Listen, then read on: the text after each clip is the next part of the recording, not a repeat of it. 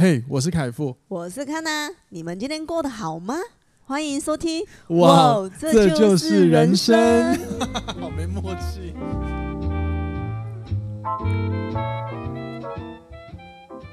欢迎收听哇，这就是人生。大家晚安，大家早安，我是凯富，我是康娜，欢迎回来今天的节目。好，我觉得我呃今天想聊一个，就是又是我之前有聊过的议题啦。反正就类似跟情绪啊、忧郁症有关。好，嗯、然后呢，我今天这集想要聊这个，是因为我真的最近身边太常听到这类这类型的事情跟事件出现。嗯，好比说我老妈的朋友也有遇到类似像这样的情况，嗯，然后就跟我分享。嗯哼，对啊，然后我我同时之间就是我最近去大学讲课，然后有知道就是说，呃，关于情绪的因子或者是所谓的思觉失调的问题啊，在大学里面。哎，患病的人数也变多了。我觉得应该是现代的文明病了吧？希望不要变成文明病。他已经、啊、文明病有时候就啊也是文明病了。对啊，希望了，就是但是就很可怕啊，所以我就会觉得啊，那有没有什么可能性呢？可以在借由相关议题啊跟大家聊聊了之后，然后来呼吁大家要照顾自己。然后我就找，嗯、然后我就在想，大家都知道情绪照顾自己，那我们来聊一下，就是有没有什么是。呃，可以拿来分享，就是可能有患病几率的一些行为或症状，所以我就上网稍微找了一下资料，因为我自己看嘛。然后呢，后来就看到了，就是呃，网络上有一个统计，来自数据的统计。然后呢，我就想说来跟大家聊这个网站他们所统计的。那这个网站来自于 Keepo，他们是一个专门就是做数据调查的一个网站。然后呢，我就阅读了他们的统计资料。当然，他们是跟网度温度计去做合作的啦。嗯哼。对，所以那我就是今天会会在主题的部分跟大家分享，他们就是借由数据，然后调查了忧郁症的前十大征兆，然后来跟大家聊聊。我觉得就是互相的提醒自己，然后如果你身边有些人最近情绪状态很重的话，嗯、那我们也可以借由这十个理认识这十个症状来观察，哎，他是不是要提醒他要注意一下之类的？哎，我可我觉得最近那一部韩剧也可以推荐大家去看一下，什么？精神病也会迎来清晨，应该是这样。哦、他那个里面，我有跟着你看，有写了都是写精精神病的故事，然后我觉得很多是我们想不到说为什么这样会发病的，可是他偏偏就是会发病。嗯哼，所以推荐大家可以去看一下。那部戏，那部戏不止你，我 我自己的学生也跟我一直推荐，超屌。嗯，对啊。然后那我们在聊这十个症状之前呢，我自己也上了卫福部去看了一下统计，然后呢。我看到的数据，我这边就分享给大家，就是说，台湾民众有八点九 percent，约两百万人已经就是有忧郁症的症状，然后尤其是中度的忧郁症患者，重度哦，哦中重度哦，占了五点二 percent，大概就是约一百二十五万人。嗯，所以忧郁症呢，它这个盛行率的引就引发忧郁症的因素啊，蛮多的，像是工作压力、家庭压力，或者是社会期望、人际关系，或者是其他心呃身心理的因素，生呃生理啊、心理的因素等等。嗯、那我那我常常跟人接触的时候，我发现很多人，尤其是年轻人，其实年轻这个你知道，尤其是思觉失调发生在年轻人，这是第一次发病，大家都在这个。二十二十出头左右，我记得这个数据是这样子统计。嗯哼，那这个年纪又最容易就是什么？就是一些情绪纠结嘛，对吧？自己的那个理性脑还没有很完整发育的很完整的时候，我们往往对自己，甚至对生活，甚至对别人的评价有存呃存会存在的很多不确定性跟不安感，甚至也有可能一个不注意，你的情绪就调节就越来越糟糕。然后就会很就会让自己越来越严重了。哎，我之前听过有一个形容词，嗯，他就说那个忧郁症跟呃很像心灵上的感冒。哦，对对对，我看也是这样。所以他蛮多人建议说，就是你就去还是需要去看医生的。有有些人很避讳去看。国国外很流行，就是定期去找心理医师聊聊，就是做一个心理的一个感冒排解，还是就像你讲心理感冒，那我们去做一个。类似检查或什么都好，反正就是去照顾这一块嘛。嗯，因为你看到我们平常头痛会是想吃最简单就吃普拿疼、普拿疼之类的嘛。扭伤你不见得看医生，那你会贴什么气力贴、什么什么什么磁力贴什么鬼的。嗯，但心理好像很难哈。你说要找人聊天可以啊，大家都不知道找人聊天是最简单的。你不一定要先找到心理医生，你先找你身边的人愿意聊天就好。当然我们先不讲听的人应该做些什么，我们就是先讲你有没有愿意找人家去聊聊。嗯，这也是一个嘛。然后呢？延续我刚刚讲讲的这一份，就是我看的资料，然后他也有提到，就是很多人罹患呃台呃台湾忧郁症，虽然盛行率很高，但是就医就医的人不到三十 percent。嗯，那目前看下来，他的调查是说，主要是因为对忧郁症的认知不够。嗯，就是他可能起起因可能只以为自己心情不好吧，就殊不知其实开始已经要准备落入那个很严重的状态。嗯哼，对啊。然后我在另外看了一个研究，就是统计是说，二零一九年啊，国人我们台湾人因为精神疾病就医的人啊，大概约有两百八十万。那二零一八年是两百七十万哦，所以其实人数都一直有在攀高当中，其实蛮可怕的。我，我觉得应该也是比呃媒体或者是四周人在宣导说，就是像心理上感冒，所以建议大家去看医生，所以比较多人会意识到说，哦，原来我这个状况是可能需要去看医生的。所以会变成你的就就医人数会慢慢变高，我觉得也有这种可能，是有可能的，是有可能。所以我后来陆陆续续就又看了一一些资料。其实，其实像视觉失调，因为呃，我其实最惊讶的是视觉失调的人数也变多。嗯，对啊。然后呢，很很妙，就是我看其中我看了一个关于用药的，就是说，如果说你有呃。你有这些症状的话，然后在台湾视觉失调患者大概有十五万人，可是呢，有大概三分之一的患者他们是会自己断药，讲白话就是这样子，他们有没有到照那个医师嘱咐去服用？那某一方面就是指他可能觉得现现在状态好就不想吃了，但是其实不能这样子做了。就连高血压就有人自己断药了哦，哦，也是嘞，也是也是，你讲这个高血压蛮有道理的，对啊，所以你看看就是这些情况哦，蛮可怕的，嗯，蛮可怕的。然后我自己最近也有转介，哎，我不知道我上期有没有聊到，反正就是，嗯、呃，有转介绍一个也是有点视觉失调的一个客户给那个我另外一个教练朋友，因为对方指明要那个女性，嗯嗯，女性教练，对，然后呢，像视觉失调就有一些症状，其中像我转介的这个朋友，这这个这个客户他的症状就是他们会有幻听，对啊，所以你看有些情况是我们。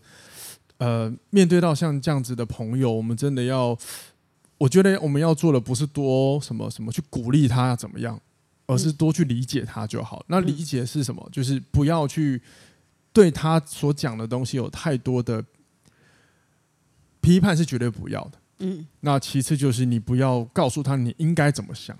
嗯。就是就是好比说现在在推就是怎么抵抗忧郁症啊，面对这个问题，他。大部分有提供了三步，就是不要鼓励、不责备跟不反驳。嗯，因为忧郁症患者他他的症状不是我们一般人可以理解的。你鼓励他干嘛？嗯、对，你鼓励他往正面想，这就很糟糕。就不要不要讲这些呃深，抱歉，不要管不要讲这些深受这些情绪病因的人。好了，我们一般人有的时候我们在讲一些烦恼事，你鼓励我干嘛？那你鼓励我某一方面就间接你在转移型对话，你就在转走。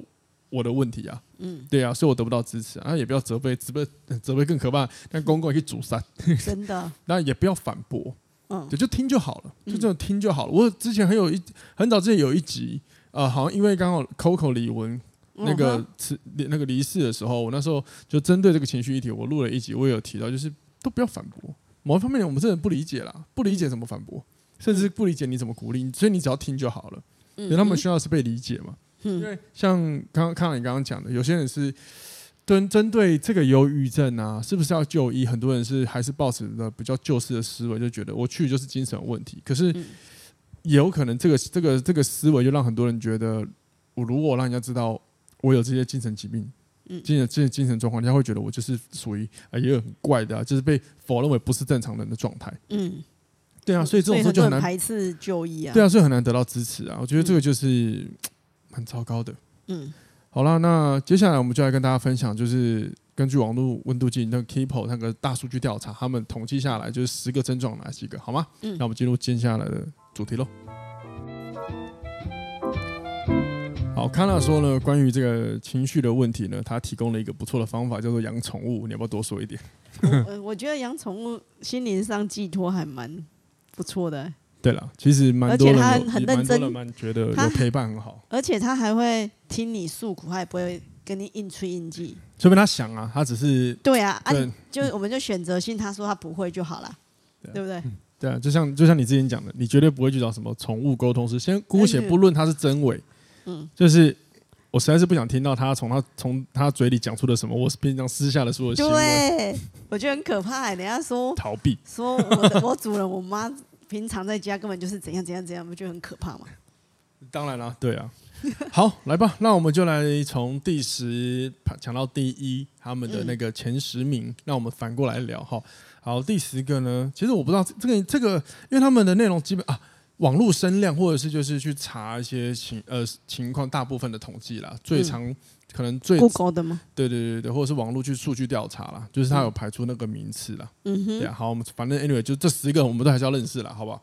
好，第十个是酒精成瘾。嗯。就是说，简单来说，就是如果你开始会需要用一些酒精啊，来帮助自己做到心情的缓解，那你要注意一下。嗯，对啊，那酒精成瘾也有很多问题嘛。酒精有一集我聊过嘛，最新的研究显示，酒精就是会破坏你所有的大脑认知啊等等的啊。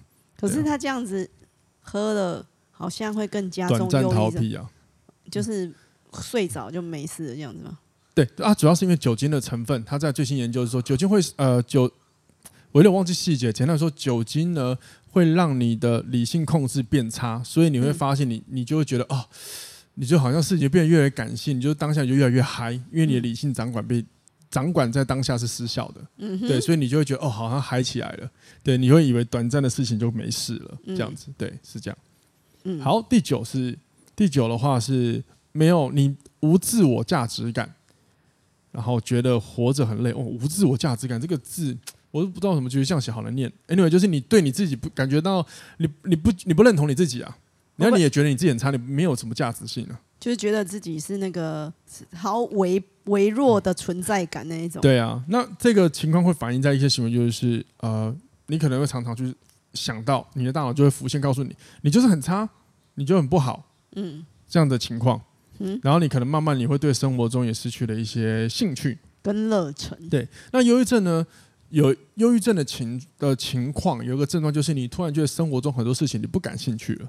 嗯，你提你你没有任何一件事情是你觉得有趣的，那很可怕欸。这样觉得好像没什么兴趣，我随时都可以拜拜了。对啊，因为我不会有遗憾哦，有没有觉得？因为对啊，因为你我觉得我们人应该都有类似像这个情况会发生，只是没有那么严重，因为它可能只是短暂，可能不到一天就就就过了。嗯，就是你会当下觉得好像找不到一个有趣的事情来让你做。嗯，对，你可能比如说你看剧没有心情，没兴趣，打电动没兴趣，出去也没有兴趣，运动没兴趣，什么都没兴趣。嗯，那你喜欢的人在旁边你也没兴趣。嗯，是不是讲严重一点，男生也不想看 A 片？我靠，那什么都没兴趣，来搞屁啊？那很可怕欸。嗯，对啊，所以这个就是一个啊，而且我而且我觉得这第九点对我来说，我会觉得比较。有共感的，目前就是这样看下来，因为第九点是比较容易发生在我们生活中的对话场景里面。嗯，一定你的朋友会常常跟你聊天，聊他自己好像很不好。哦，对啊，对吧？很奇妙，对不对？所以，所以我觉得，呃，我常鼓励大家要练习说说，或者是写下你认为的优点。嗯，甚至是我很喜欢请别人，你要不要写下你的优点？嗯，那优点绝对不是指一个技能。而是你觉得你认同的，你觉得很好的地方，你不要管别人怎么看，只要是你觉得是你觉得你个人觉得好的，那都会是你的优点。嗯，哪怕它只是个简单，我很善良，这都是一个，或是我很会听别人说话，这些都是一个优点。它不一定要是一个呃大众所认知的一个技能。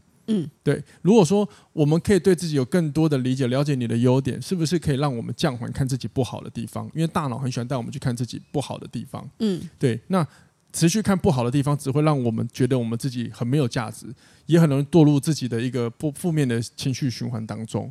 所以有的时候可能事情没那么严重，而是我们自己把它搞砸了也说不定。所以我们一定要学会一个自我调节。那不如就从问问自己的优点有哪一些开始，认同自己，鼓励自己开始。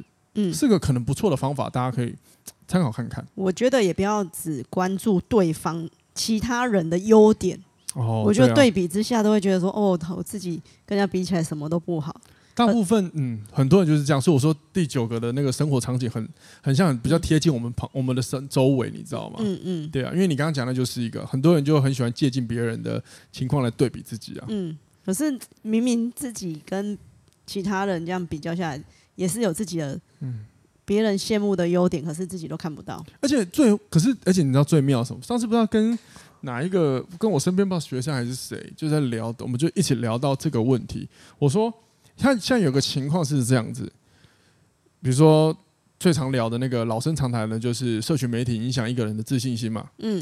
可是呢，这个问题它会有一个情况是，就算你不主动接收讯息，讯息也会主动来找你。嗯。对，所以你无形中就是一直好像要被拉去比较这件事情，嗯、你就是无形中一直被拉去比较，所以你就就是就算你不想，可是这些讯息主动来找你的时候，你就会被拉出去。就是好比说你点开 IG 就会看到别人的，这某方面也不是你主动要看他的、啊。嗯、假设说你打开你就看到一个你平常很少很少联络朋友，然后他最近有一个很棒的近况消息在 IG 上公布，嗯，请问你是要是你主动要找他没有？你只是先点开乱看，结果、嗯、你就看到他，你就被拉进去比较了。嗯哼，对，这是一个问题啊，所以。根源怎么办？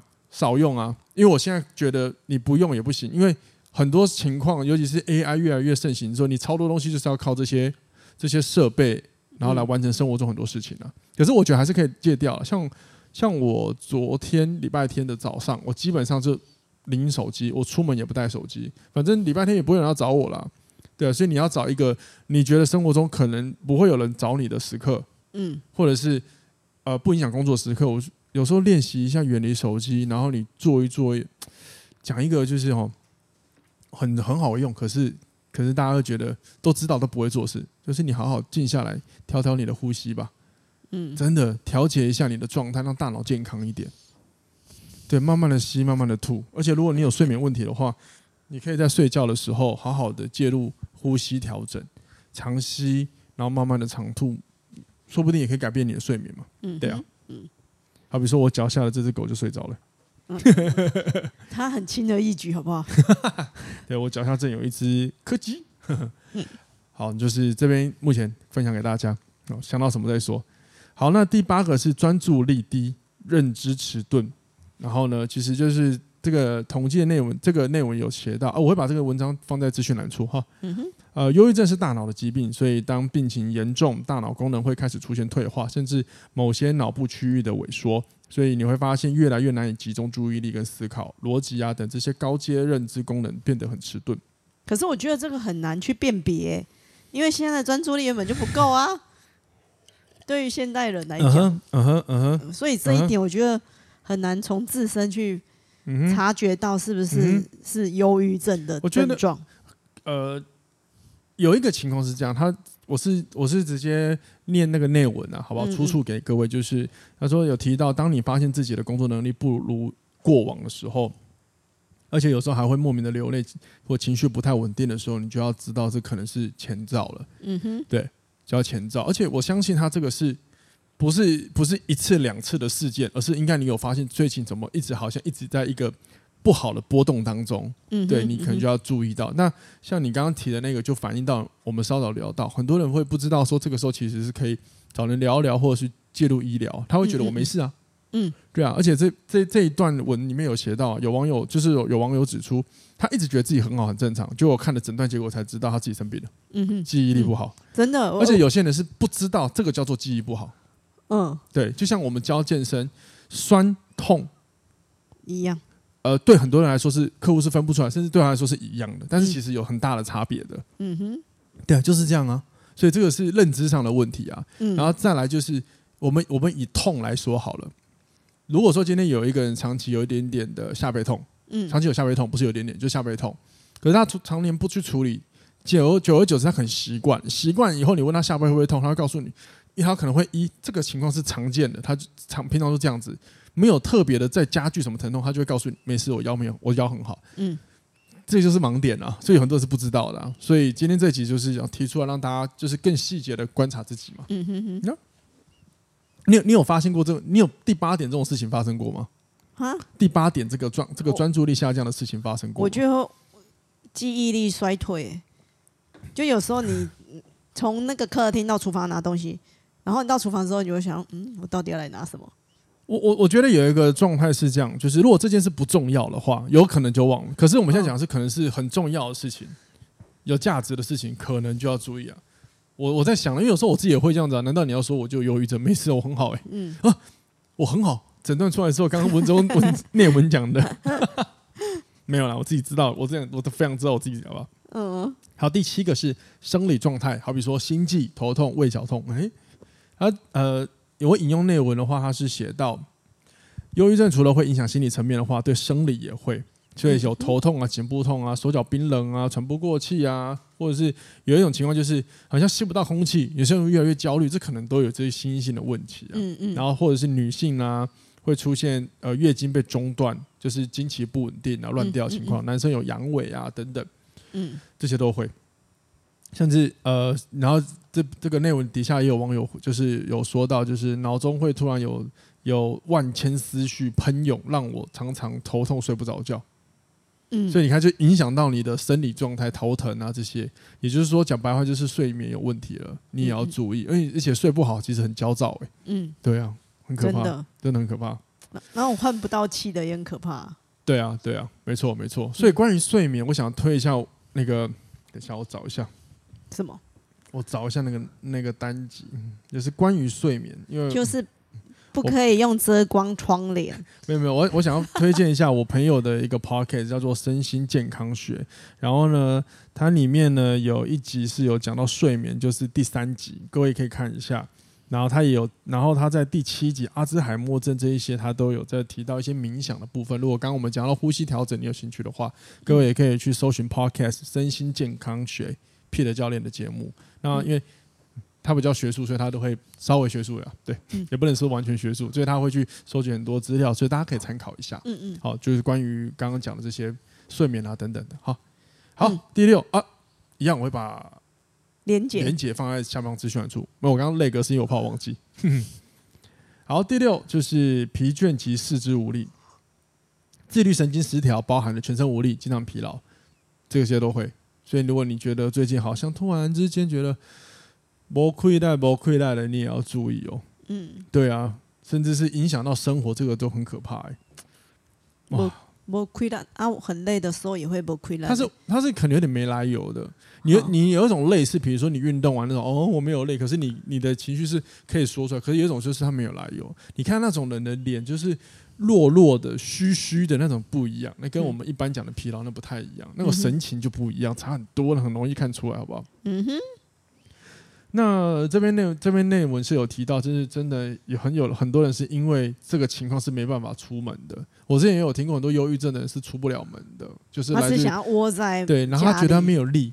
那我们不了解什么叫做没有力嘛，所以这个就就是，所以这刚刚我们讲的，我们不要去反驳，也不要鼓励，也不要责骂，因为我们就是不了解。嗯，就像再一次提，就是再一次的，我想要用借我自己，我我是妥瑞氏患者，我最讨厌人家就叫我不要，就是我最讨厌听到就是你不要动了，嗯，我就是不可能嘛，K 嘎，对，就是我也没办法告诉别人为什么我们会动，而且动的这个感觉是什么，嗯，像康老都看过就知道，有些行为真的是很奇怪了。那我也不想要啊，对啊，嗯，好，所以他从来不会叫我不要动，对 对。那我妈妈以前会就很烦，但她也是出于好意，对呀，对。但是这但这个时候呢，就会对应到我们刚刚讲的，这是三步嘛，你的好意会加剧别人的压力，所以我后来我就好好的跟他讲，他现在也比较没在叫我跟我讲这件事情，对啊，所以沟通沟通，好，好，来第五个，食欲不振或暴饮暴食，你这个很极端，压力大基本上就很容易暴饮暴食，嗯。这个跟那个皮质醇、压力荷尔蒙有关嘛？那你看，压力就是这些忧郁的前前面的最早的一开始的因素嘛，一些因子嘛，所以这都要注意了哈。可是我，或者是突然爆胖了。可是我心情不好跟心那个心情好，我都会暴饮暴食哎。你那个是兴趣吧？没有哎，讲到这个，我们前两天真的是 吃好多高热量，好可怕。对啊，所以而且也不知道是我敏感，我有一天我礼拜六。就是基本上我都没有摄取到任何的蔬菜，我就觉得我整天状态是超差的，嗯、超直接。然后晚上我们又吃了那个感觉那个盐分很高的炒饭，就哇靠！吃完之后当下很爽，但是事后我能量降好，身体那个身体疲劳感好高哦。嗯，对啊。所以好好饮食 饮食要稍微注意一下。这绝对是，这绝对是啊。嗯。好，第四个是长期失眠或嗜睡。而我觉得四岁我可以提一下，我以前大概十八岁的时候，因为在一家反正就是打工，但是我精神压力很大。我们先不管内容是什么，反正我压力很大，大到我每一天在我再怎么前一天早睡，我每天起床都起不来，就是昏很昏沉，像吃那种安眠药，所以你都昏昏沉沉的。我妈那时候还记得，就是我每天起床的时候，上班前我还是会躺在沙发上睡一下，然后我。而且是深度睡眠，我就是嗜睡哦。然后我跟你讲，可怕到我连骑车会追撞别人，我印象中追撞两次。嗯、但是我精神压力太大了，那时候我太痛苦、太不快乐，我超害害怕去工作的。嗯哼。可是呢，因为可能我个性比较乐观，总是还是尽会很可以在这个环境里找到乐有趣的事情，所以让我可能没有堕入那种不好的那种情绪病出来。嗯哼。对，所以这个嗜睡是我我大概知道是什么样的状况，很可怕。你每天都像嗑了药、昏天黑地一样。所以失眠跟嗜睡都不好哎、欸，都不好啊！失眠代表你很焦虑吧？失眠通常是因为你的那个自律神经失调啊。嗯哼，有一部分是这个原因嘛。嗯，好。第三，情绪起伏剧烈，嚯，情绪突然爆炸那一种吗？对对，你可以麦克风拿好吗？谢谢。我有拿哈。那你屁。哎、欸，我要讲什么？哦，反正就是一下亢奋，一下很嗨，一下很低落。我靠，这也很可怕，这很可怕。有时候我。我今天讲的这个内容，如果得罪人就算了。这样？就是我们，你知道我很害怕那种 po 文或讲话说什么“今天是美好一天，我们要加油，没有什么事是烦恼的，我们是最棒的，生活就是这样，不是吗？我们要怎么样？是超正能量。有有像有一些什么，有些什么什么销售团体就会这样。看那些人，我都觉得好可怕。你看你们才是屌杯吧？然后我就在那个 TikTok 看到有一个影片，那个影片应该也不知道冲啊。他们就只会一个对眼前一一直很用力跟他们讲什么，你很棒，你很棒，你很棒，加油，加油，加油！那种非常正正声正能量声音的传导，可是他们的脸都很很不快乐，靠腰，我想那有用，那催眠自己吧。对啊，我就觉得，反正我就觉得过过于过度正能量都很可怕，啊，我真的超怕的。可是生活中还是偶尔需要正能量，啊，不是那太正了，就是就是对我来说。报告就是生人不是这样子的，人不是每一天都是我觉得最棒了，我加油，这个世界非常美好，没有烦恼的，你说是吧？那种超正能量的那种 po 文，你知道有些人就喜欢放自己那种自己那种美美正能量的照片，然后正能量的文章，我都觉得干好可怕哦。我自己啊，嗯，啊，超可怕的，要死我。那我们年轻一定做过了，但我现在不会了。嗯、然后倒数第二个。越来越重点哈，有自杀的念头，而且反复出现。嗯，对，这个就有。如果你，如果你自己或者是你身边的人有在跟你聊到，我觉得生跟死，你就要注意了。嗯、我觉得是一个，你知道，因为我叔叔是军人退伍，他是政战主任，所以他们一定就是你要想政战主任讲白话，就是比较偏向心辅类、辅导类的。嗯嗯。以前早期早期是干辅导长，所以他们处他处理过很多类似这样的情况。他就跟我说，如果说现在有一个人开始突然。来感激你，嗯，感谢你，你就要注意，他可能要去自杀，而且突如了，突然的。我们平常都会感谢身边的人嘛，说谢谢啊，哎，我有时候你就比如说跟朋友聊天，有时候都会很感性，就聊到，有时候说我觉得，比如说聊到我们生命中的时候，你不觉得这都是缘分，我们可以认识什么吗？这都是聊天，可是有一个人突然就是开始来跟你道谢，嗯。你就要注意，他可能要去自杀了，或者是他开始把很好的东西要送给你的时候，身边的东西给你，他跟我说，这样的人通常都准备要自杀。嗯哼。那事实证明，他就处理过好几个案件，幸好有救下来。嗯哼。因为有发现不对，就赶快派人去。去去他的家中，因为尤其是兵在家放假要回部队之前，如果这种有这些情况，通常不一定会回来部队，那很可怕。嗯哼。对啊，所以就大家可以就是要注意一下，注意一下。我身边是没有什么人会突然来这么感性感谢啊。对啊。啊，嘴巴很贱的一堆，开玩笑。好，最后一个就是他大部分的时间呢、啊，都沉浸在悲伤的情绪当中。嗯，但这个这个这个是我觉得蛮有挑战的。嗯，因为很多人都是这样子。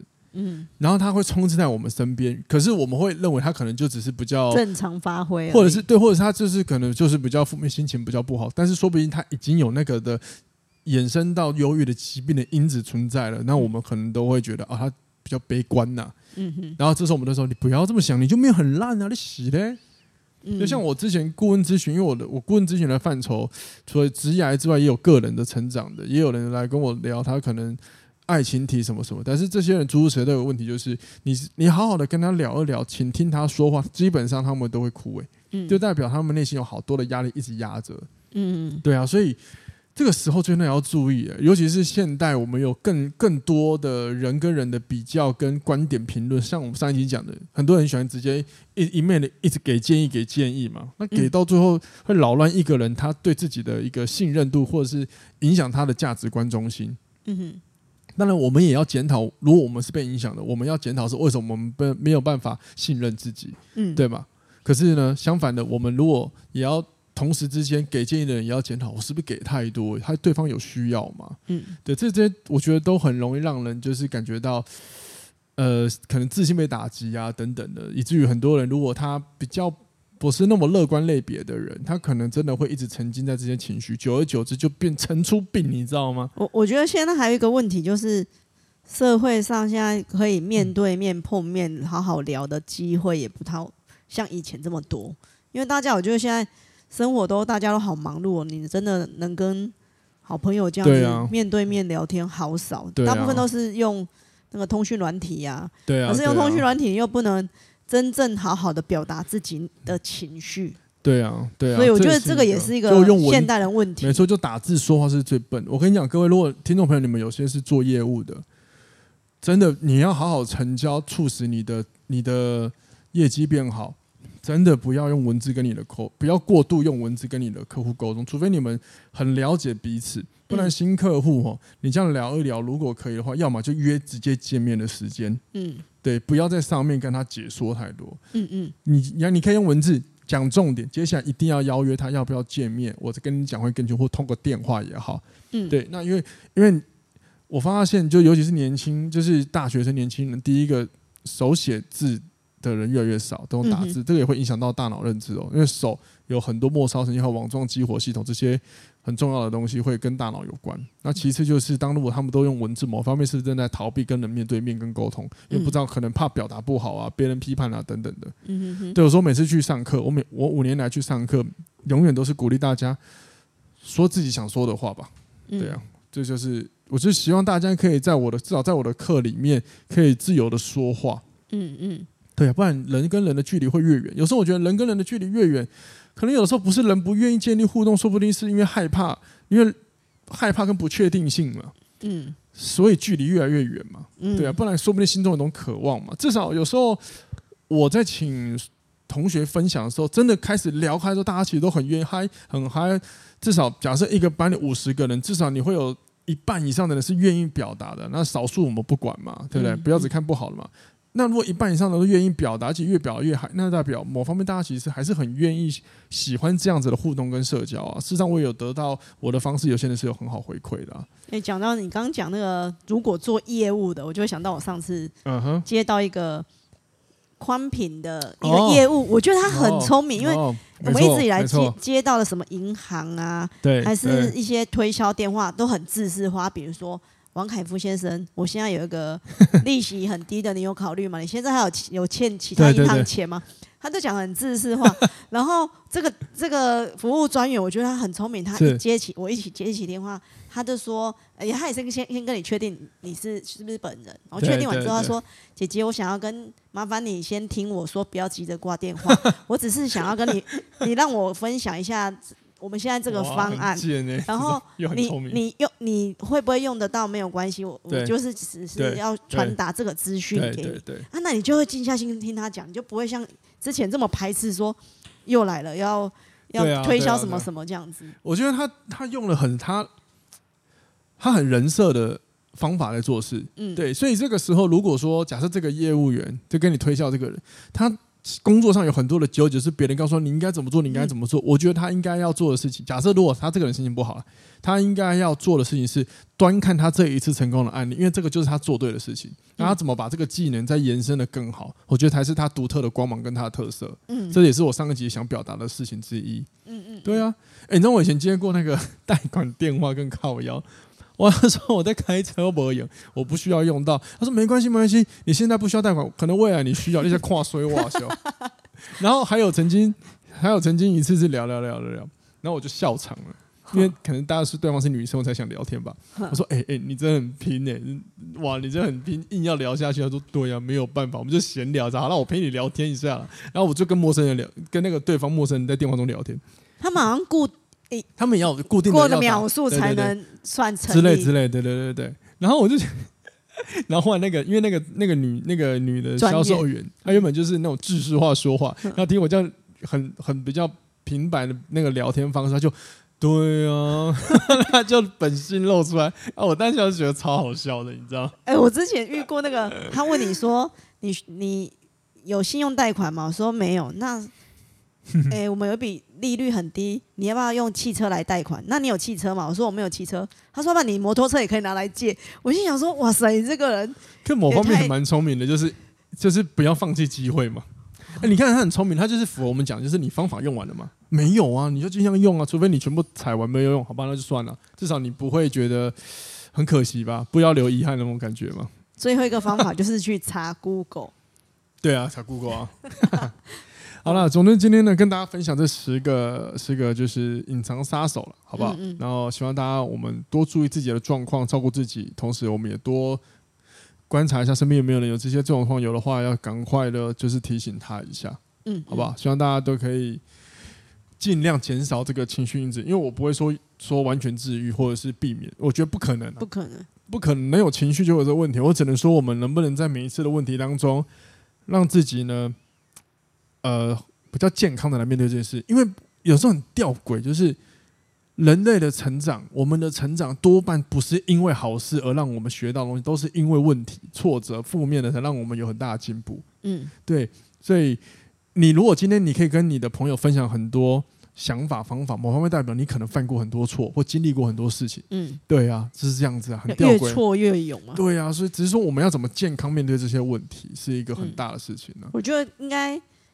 这样给给给建议了。我说就是啊，没关系，大家自己听听参考，你不一定要用，你可以当我话当乐色没关系。试着找自己适合调节自己情绪的方法。我觉得这样还好，这不算建议。我我们我们给的都是一个想法观点，但是最后是你想怎么用，我不知道。嗯嗯，比较像给建议就是你应该怎么样？对你你们你们你们明天就照我讲的，明天早上起来就给我呼吸五分钟，这个就比较像是给建议的。对啊，我是觉得。